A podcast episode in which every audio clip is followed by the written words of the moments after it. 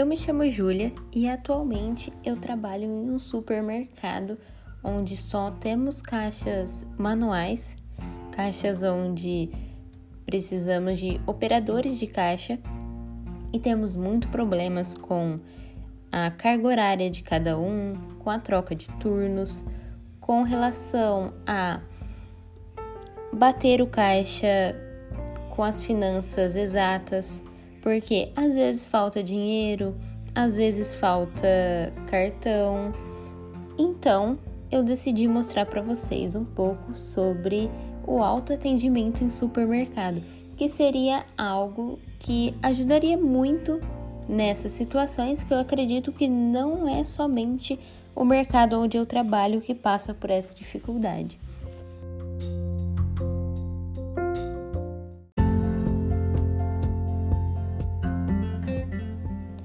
Recentemente, vem sendo implantado no Brasil o autoatendimento em supermercados. Também conhecido como self-checkout, o autoatendimento mostra evidentemente a evolução da tecnologia para otimizar o trabalho humano. Funciona assim: o cliente leva seu produto ao caixa, passa pelo leitor de código de barras pela pesagem e após realizar o pagamento por meio do cartão de crédito ou débito, o seu produto é liberado na sacola e sua compra acaba de ser realizada.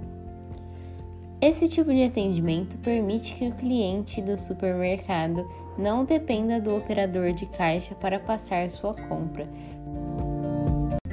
fazendo com que as filas de pagamento diminuam otimizando o tempo e estimulando a independência e a inteligência do público com relação ao uso da tecnologia.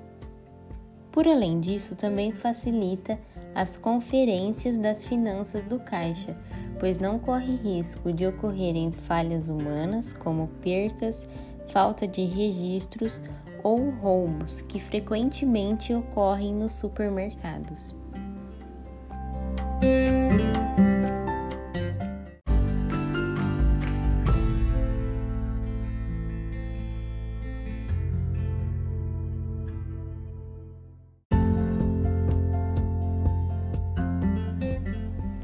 O funcionário que antes conferia as finanças do caixa e até mesmo os operadores de caixa terão tempo livre e, após a implementação do self-checkout, terão que desenvolver habilidades tecnológicas para fazer possíveis ajustes na máquina caso haja necessidade.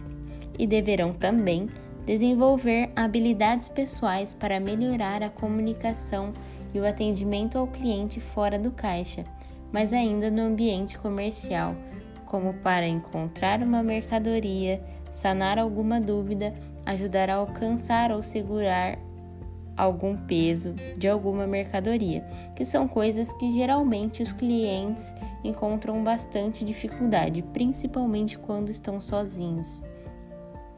O cliente ficará satisfeito, aprenderá a utilizar a tecnologia a qual é simples no caso do atendimento, pois a linguagem utilizada pela máquina é bem comum. Além disso, será notório o investimento do comércio com relação ao conforto e praticidade do cliente, e isso será uma autopropaganda daquela organização, pois a inovação atrai o público atual.